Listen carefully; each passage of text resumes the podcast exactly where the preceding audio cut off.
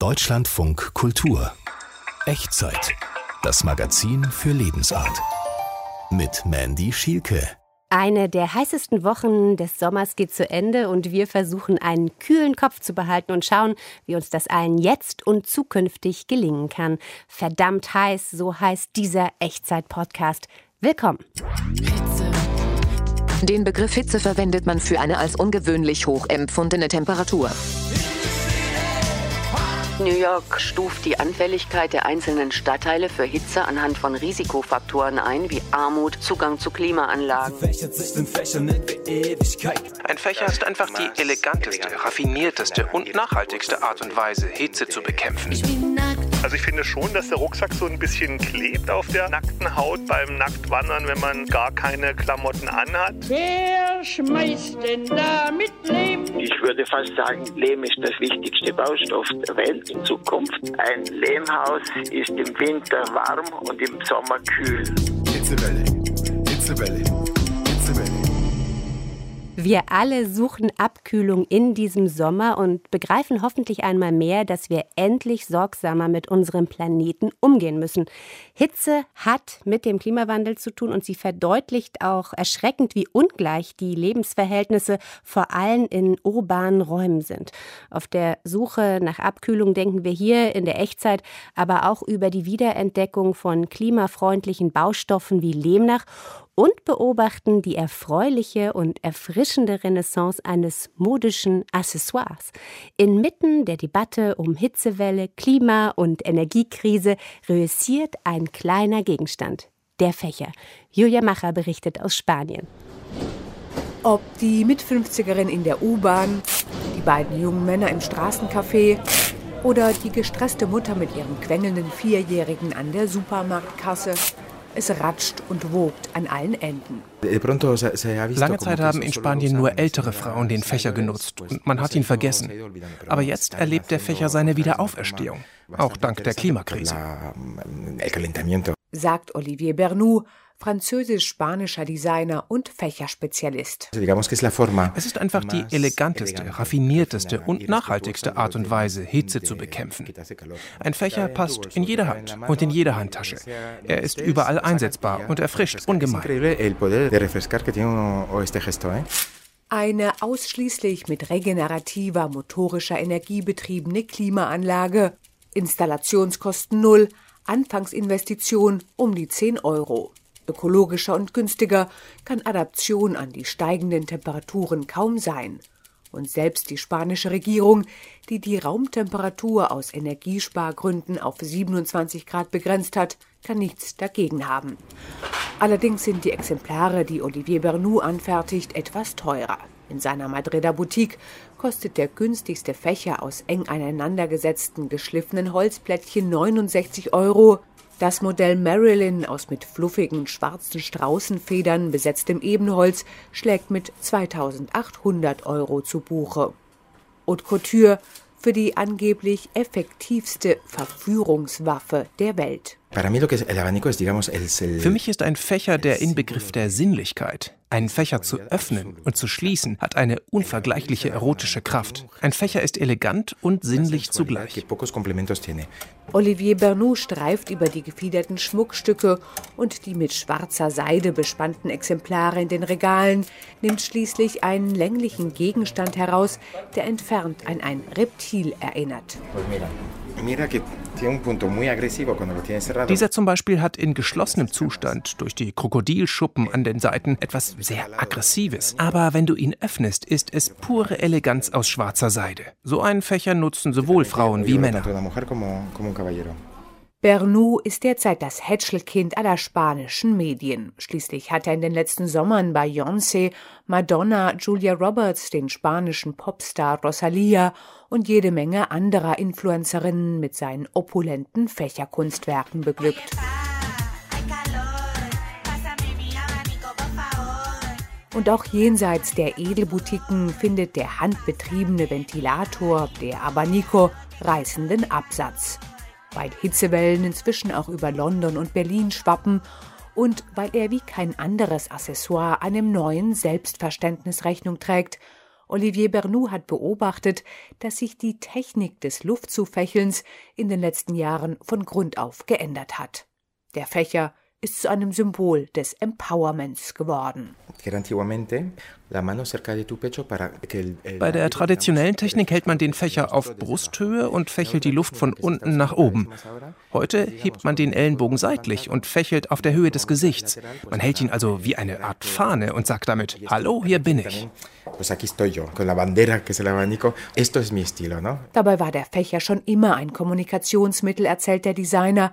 Im prüden 18. Jahrhundert sandten die Damen der Gesellschaft den sie anschmachtenden Jünglingen damit Botschaften durch die Luft. Por ejemplo, cuando abres y cierras un abanico y lo pones aquí junto a tu oreja significa Wenn beim Tanzabend eine junge Frau ihren Fächer öffnete und schloss und dann ans Ohr hielt, hieß das, du gefällst mir, komm rüber und sprich mich an. Heutzutage versteht das natürlich keiner mehr. Aber wir haben die Fächersprache ganz pragmatisch ins Heute übersetzt.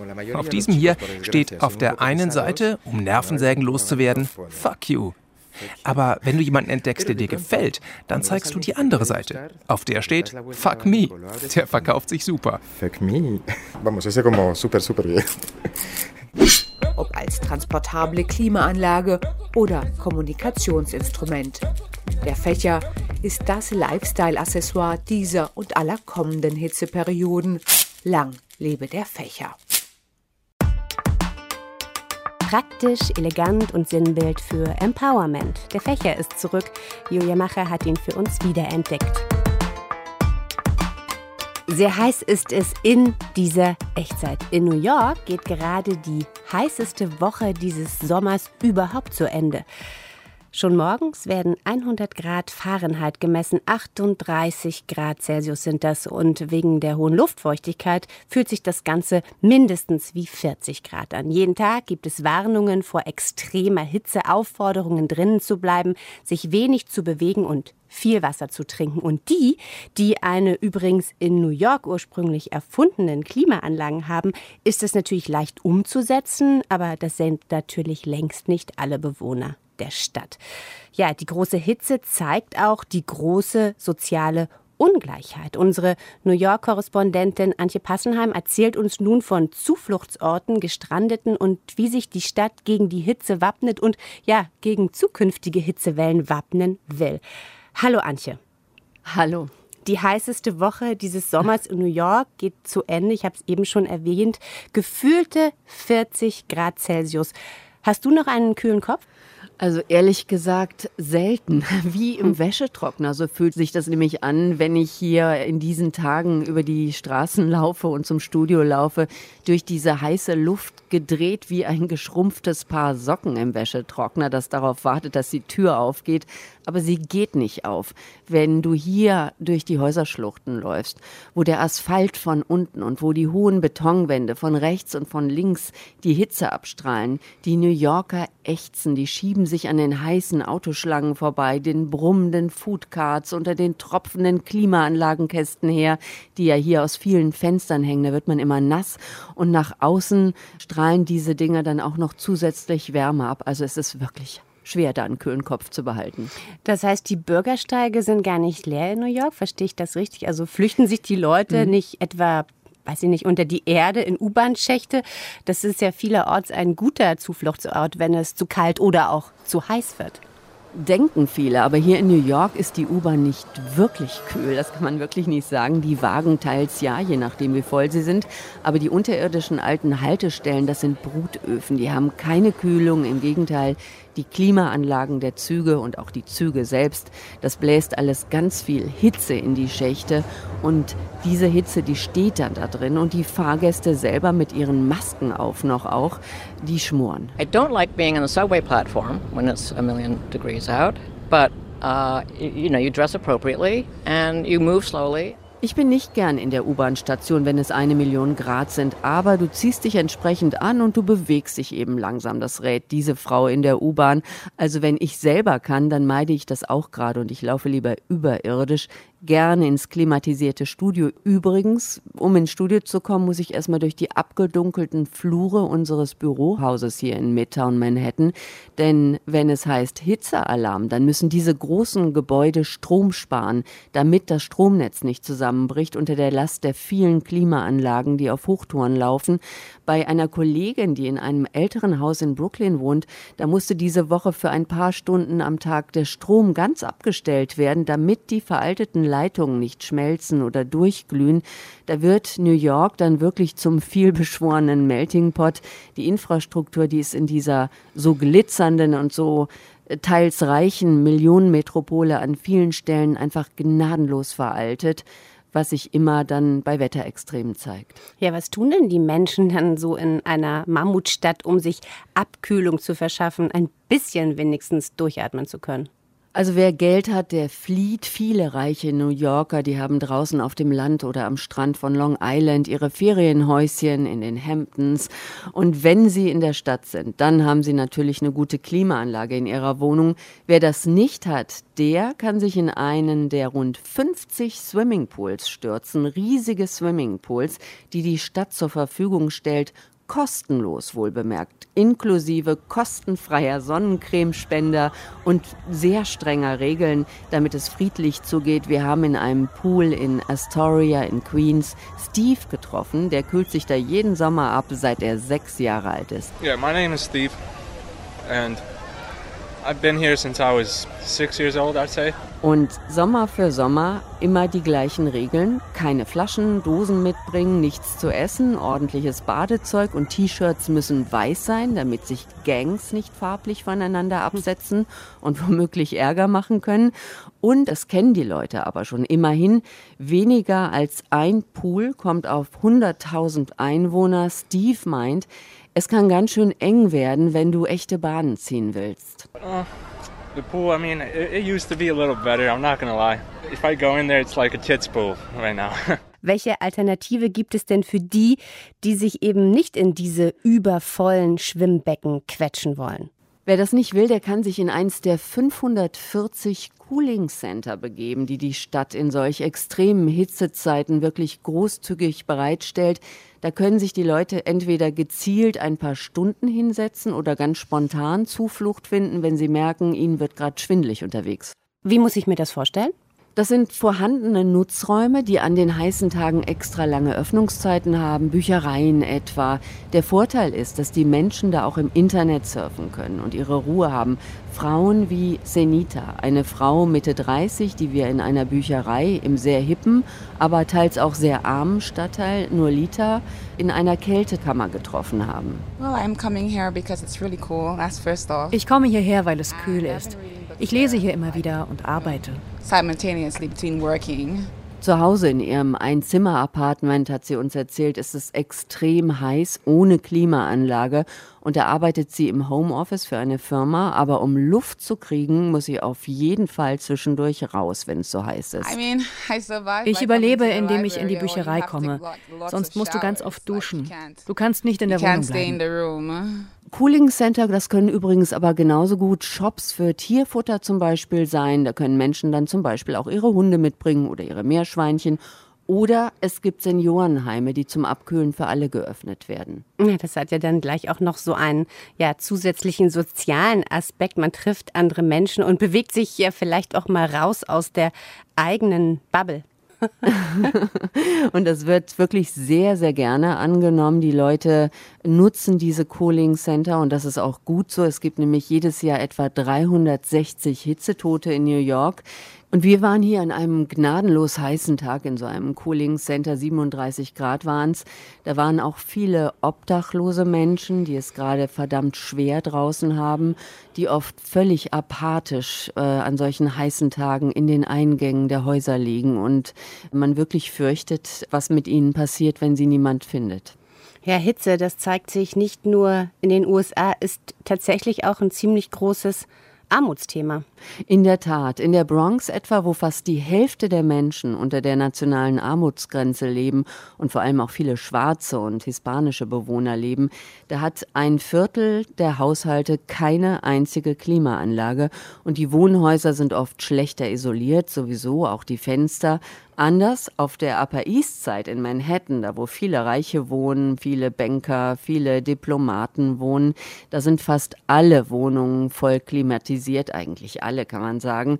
Und der Central Park liegt auch noch direkt gegenüber, da können sich die Leute dann auch noch abkühlen. Also es ist sehr ungerecht verteilt. Und Kai Kornhuber, der ist Klimaexperte am Earth Institute der Columbia University, der hat mir gesagt, in den USA generell wird Kälte in Innenräumen mit, mit Luxus gleichgesetzt. Das, das spürt man irgendwie. Also überall, wo es besonders schick sein soll, ist auch extrem kalt. Und in manchen Läden und schicken Restaurants wird es dann tatsächlich extrem runtergekühlt. Das fühlt sich dann schon eher nach Kühlschrank an.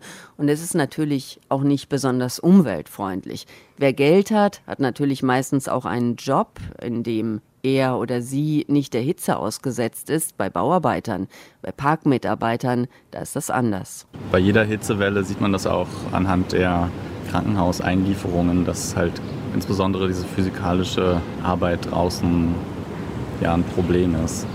Es sind oft dann auch schlechter bezahltere Jobs natürlich und so gesehen halt hm, ja, ein direkter Link zwischen Niedriglohn und höhere Auswirkungen von Hitzeextremen. Wie stellen sich denn Stadtplaner oder sagen wir mal Forscher zu dem Thema diese Herausforderung? Also nicht nur mit mehr Kühle, sondern auch um mehr Gleichheit zu schaffen. Also da wird viel gemacht. New York selber stuft die Anfälligkeit der einzelnen Stadtteile für Hitze anhand von Risikofaktoren ein, wie Armut, Zugang zu Klimaanlagen oder Erreichbarkeit von Grünflächen. Und dann suchen sie eben nach Lösungen. Die Stadt stellt Zehntausende Klimaanlagen für ältere, für einkommensschwache Einwohner zur Verfügung. Es gibt das Be a Buddy Programm. Da sehen Freiwillige, also Buddies, Helfer, bei extremer Hitze, bei Risikopersonen nach dem Rechten, die kümmern sich um sie, die checken immer, geht's denen noch gut. Es gibt auch Handfestes. Die Stadt hat ein 82 Millionen Dollar schweres Projekt ins Leben gerufen um Bäume in Vierteln wie der Südbronx, in Harlem oder Brooklyn zu finanzieren, also Viertel, in denen äh, viele ärmere Menschen auch vor allen Dingen leben, die und die generell benachteiligt wurden in der Vergangenheit.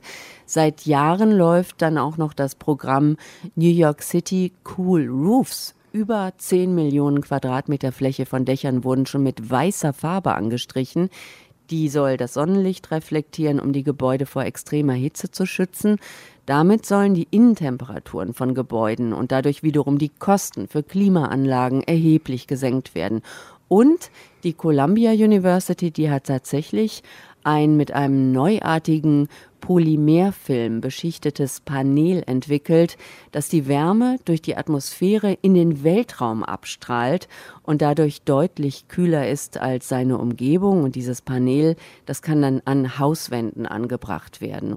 Ideen für mehr Abkühlung in New York. Antje Passenheim. Vielen Dank, dass du uns das erzählt hast. Und ja, ich wünsche dir einen kühlen Ort für den Rest des Tages.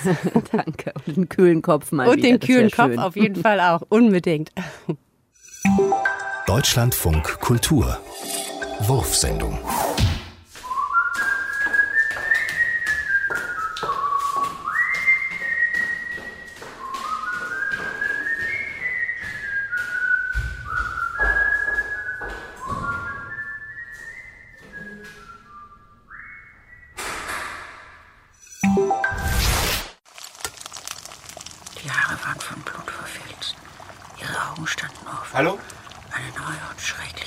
Da niemand? Oh, entschuldigen Sie, ich habe Sie gar nicht bemerkt. Ich bin gerade so vertieft. Oh, Sie lesen bei der Arbeit. Eine lesende Imbissfrau. Das ist beneidenswert. In meinem Beruf kann ich mir das gar nicht leisten. Bei einer Imbissverkäuferin ist das natürlich was völlig anderes. Ist das Ihre ehrliche Meinung? Aber ja doch. Mein Mann sagt nämlich immer, die Leute mögen das nicht. Eine lesende Imbissfrau, das verschreckt. Eine Imbissfrau muss immer eine Imbissfrau sein, selbst wenn sie nur so dasteht und atmet. Der Kunde sagt, er braucht das Gefühl, dass du da bist für ihn, auch wenn der Kunde selbst noch nicht da ist. das halte ich für übertrieben. Giacomo.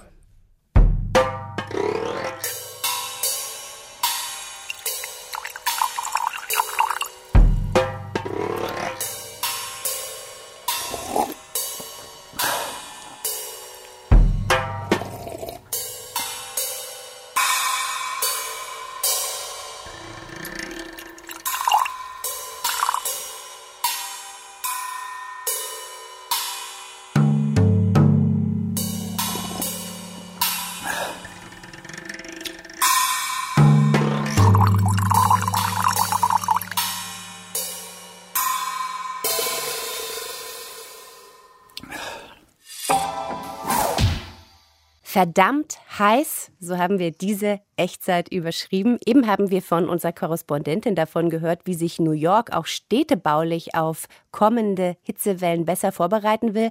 Und nun schauen wir auf klimafreundliche und kühlende Baustoffe selbst. Lehm wird uns interessieren.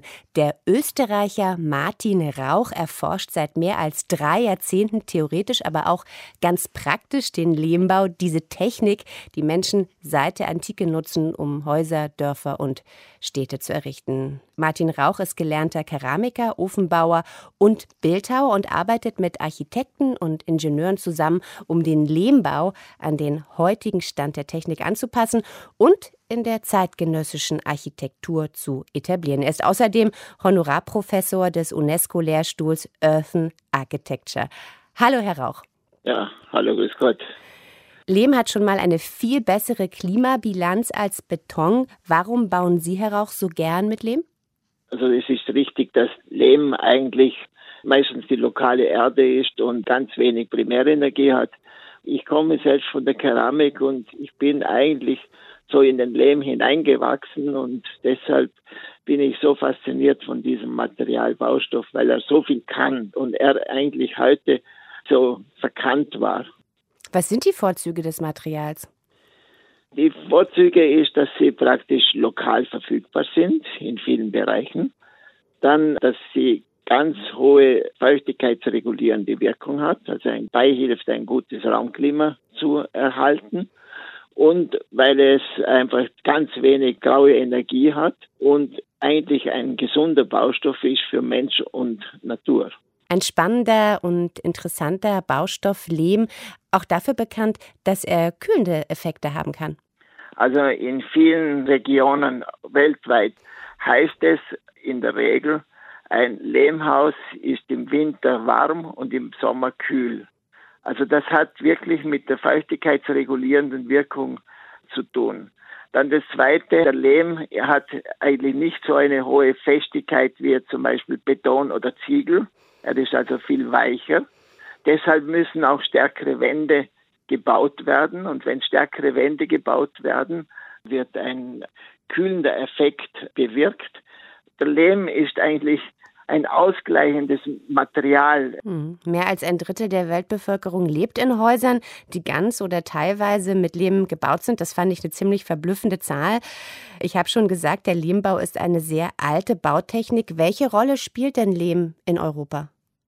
Auch in Europa war der Lehmbau vor der Industrialisierung ein Baustoff, der selbstverständlich überall verwendet wurde in verschiedenen Techniken. Und durch die Industrialisierung, durch den großen Input an Energie, Kohle etc. wurde praktisch der Lehmbau verdrängt. Und so hat dann der Lehmbau ein schlechtes Image bekommen. Und dann haben praktisch nur noch Leute gebaut, die weniger Geld gehabt haben in Ländern, wo die Entwicklung nicht so stattgefunden hat. Und dadurch hat der Lehmbau ein armes Image bekommen, ein schlechtes Image. Und auch die Häuser waren dann schlecht gebaut. Und wir haben eigentlich zehn Generationen gebraucht, um den Lehmbau zu vergessen. Und wir haben jetzt eigentlich nicht eine Generation mehr Zeit, wieder das neu aufzugreifen und den Lehmbau wie neu zu erfinden, um ihn wieder zu etablieren. Mhm. Also ein Baustoff, den wir eigentlich alle kennen, aber ein bisschen vergessen haben und an den wir uns erinnern sollten. Was bauen Sie denn mit Lehm? Können Sie uns da mal ein paar Beispiele nennen? Ja, also ich habe eigentlich angefangen mit den ersten Häusern für meine eigene Familie. Ich habe schon Lehmwände in einem Krankenhaus erstellt. Wir haben in der Schweiz ein kleines Kino mit Lehmwände ausgekleidet. Wir haben eine Vicula-Fabrik in der Schweiz gebaut. Das Alnatura Campus in Darmstadt ist auch in Deutschland sehr bekannt. Natürlich auch ein Meilenstein für mich war die Versöhnungskapelle in Berlin Mitte, also an der Bernauer Straße. Das war 1999. Wir haben gebaut im Zoo Basel. Ja, das Bauen mit Lehm gilt ja als sehr aufwendig, auch immer noch als ziemlich teuer. Das erfordert viel Arbeitskraft. Also das ist sozusagen einfach auch noch nicht so eine massentaugliche Ware, wenn ich das richtig einordne, obwohl sich da vielleicht viel ändert. Es erfüllt auch keine DIN-Norm. Jedes Bauteil muss in Deutschland als Einzelfalllösung geprüft und genehmigt werden. Also da gibt es strukturell noch jede Menge Hürden. Ja, das ist richtig, aber da ändert sich das langsam. Also Sie müssen vorstellen, also viele Lehmbauten, was wir ausführen, sind Prototypen. Prototypen sind einfach aufwendiger und sind dadurch teurer. Aber wenn der Lehmbau mehr zur Selbstverständlichkeit wird im Bauwesen, wenn es viele Baufirmen oder Handwerker gibt, die, die sich mit dem Lehm auseinandersetzen, wenn ich einen Lehmsack zum Verputzen oder eine Lehmbauplatte im Baumarkt kriegen kann, also ganz selbstverständlich, dann gleicht sich die Kosten an. Und auch im Zuge der CO2-Bepreisung und auch diese ganzen Diskussion Nachhaltigkeit, glaube ich, dass sich die Kostenschere zwischen Lehmbau und den ganz normalen traditionellen Bauweise also langsam schließt. Herr Rauch, was genau macht denn das Bauen mit Lehm so umweltfreundlich? Wir haben jetzt schon mehrmals gesagt, dass die Klimabilanz besser ist, aber können Sie das vielleicht noch mal im Vergleich zu Beton ein bisschen genauer erläutern? Was ist daran so umweltfreundlich? Also es ist so, dass Beton, Stahl brauchen ganz viel Primärenergie. Also eigentlich acht Prozent des weltweiten CO2-Ausstoßes kommt aus der Zementindustrie. Der Stahl, was im Zement da also verbaut wird, dann noch einmal so viel. Und der Lehm selbst braucht nur eine Umsetzungsenergie. Der hat, was die graue Energie ist, ist das der Champion auf den ganzen Baustoffen. Dann der große Vorteil ist, der Lehm, er hat keine chemischen Zusätze, also er ist nicht stabilisiert, er ist nur durch das Trocknen wird er hart. Also dieses Lehmmaterial, das kann unendlich recycelt werden ohne Qualitätsverlust und der Lehm ist unendlich verfügbar. Also das heißt, für den Lehmbau kann ich immer lokale Aushubmaterialien verwenden. Also wir zum Beispiel in Österreich, also in meiner Firma, wir verwenden 100% Aushubmaterial von verschiedenen Baustellen, die wir aufbereiten, recyceln. Mhm. Was mich jetzt nochmal interessiert, wie beurteilen Sie denn die Chancen, dass sich Lehm ja in der westlichen Architektur tatsächlich durchsetzen wird? Ich denke jetzt in Zukunft dass im Zuge der Klimakrise und im Zuge auch der Erwärmung und Hitze etc., also der Lehmbau eigentlich nicht eine Renaissance wird, die wieder verpufft, sondern die wird eigentlich bestehen bleiben, weil wenn wir uns nicht wirklich grundlegend ändern und die Bauweisen auch nicht wirklich technologisch weiterentwickeln, aber in einer richtig wahrhaftigen Nachhaltigkeit, also dann wird es nicht mehr weitergehen. Also es muss wirklich, wir müssen da wirklich auch konkret umdenken und auch handeln. Mehr Lust auf Lehm wird sich lohnen für unser Wohlbefinden und fürs Klima, sagt Martin Rauch, Lehmbauexperte und Honorarprofessor des UNESCO-Lehrstuhls Earthen Architecture. Verdammt heiß, so heißt dieser Echtzeit-Podcast. Interessanterweise haben wir hierzulande ja die Angewohnheit, immer weniger anzuziehen, je heißer es wird. Und wenn man das konsequent weiterverfolgt, kommt man dann irgendwann bei der kompletten Entblößung an. Nackt zu Hause, am Strand, im eigenen Garten vielleicht. Aber nackt wandern, muss das wirklich auch noch sein, werden Sie sich jetzt vielleicht fragen. Ja, findet Matthias Finger. Er hat diese luftige Form des Wanderns mal für uns ausprobiert. Meine Freundin ist nicht begeistert. Vehement widersetzt sie sich jeder Form der Selbstentblößung in der Öffentlichkeit zu meinem Leidwesen und Nacktwandern ist gleich gar nichts für sie. Ne, da kannst du alleine gehen, geh nackt wandern, kannst einen Jungen mitnehmen, vielleicht will er nackt wandern gehen. Und so ziehe ich in der fränkischen Schweiz mit dem Sohnemann unbedarft los. Einen ruhigen Weg im Wald raussuchen, Klamotten aus und loslaufen. Zunächst ist es ungewohnt. Wir sind den Elementen viel stärker ausgesetzt, fast schon schutzlos und spüren jeden Windhauch und die Sonnenstrahlen überall. Beim Nacktwandern merkt man ja auch richtig den Unterschied, wenn man von der Sonne in Schatten kommt. Es ist ganz angenehm kühl jetzt hier. Ja, außerdem, wenn man nackt wandert, dann ist man auch schon frei, dann ist man nicht so eingequetscht. Nacktwanderer wollen sich mit der Natur vereinen, so eine Art Waldbaden plus Back to the Roots. Die Urmenschen jagten ja sogar nackt. Das finde ich aber auch sehr angenehm. Die Blätter so und die Äste so, wenn die an der Haut klatschen. Also ich finde schon, dass der Rucksack so ein bisschen klebt auf der nackten Haut beim Nacktwandern, wenn man gar keine Klamotten anhat. Nur Wanderschuhe, Socken und Kopfbedeckung sind beim textilfreien Wandern erlaubt. Gerade in der allgegenwärtigen Hitze tut das luftige Nacktsein gut. Wenn man bei heißen Temperaturen nackt wandert, da bekommt man also keine verschwitzten Klamotten. Und dann ist es ja auf alle Fälle nicht so, wenn man jetzt auf eine Anhöhe ankommt, wo es dann doch ein bisschen zugiger ist, dass man sich äh, durch nasse Klamotten eine Erkältung holt sagt Horst Kehm aus Hessen. Er betreibt die Seite nacktwandern.de und wandert meist in der Gruppe von Mai bis Oktober bei Temperaturen von über 15 Grad und wenig Wind im Adamskostüm. Ausdrücklich verboten ist Nacktwandern übrigens nicht. Bei der Erregung öffentliches Ärgernisses muss also eine sexuelle Handlung vorliegen und die ist ja beim, beim Nacktwandern keinesfalls gegeben. Was mal möglich sein kann, äh, das ist eine Ordnungswidrigkeit. Deshalb suchen Nacktwanderer abgelegene Pfade auf. Für Ortsdurchquerungen wird immer Notbekleidung mitgeführt. In Deutschland gibt es nur zwei Wanderwege, den Harzer Naturistensteig bei Wippra und den Naturistenweg Undeloh nördlich der Lüneburger Heide, die offiziell für Nacktwanderer freigegeben sind. Vordergründig sind es äh, Männer, ich sag mal so ab 40. Die Frauen haben eben doch noch dieses im Hinterkopf, äh, wir müssen erst einen perfekten Körper haben und dann dürfen wir uns so zeigen, während Männer da ein bisschen unkomplizierter sind. Die sagen eben, der Bauch ist der Bauch und ähm, ich bin jetzt ein, im, im reifen Alter, da kann der Bauch sein. Sagt Wanderführerin Sabine Görmer. Sie bietet Nackttouren vom FKK-Campingplatz am Rettsee auf halber Strecke zwischen Rostock und Berlin an. Vielleicht haben Männer wirklich weniger Scham, so wie mein Sohn und ich. Doch zum überzeugten Nacktwanderer habe ich wohl eher nicht das Zeug. Na ja gut, aber jetzt hier mit Brombeeren pflücken ist irgendwie schwierig, oder? Wenn man so vollkommen nackt ist, die an so einen dornigen Sträuchern. Ja, genauso wie bei Brennnesseln.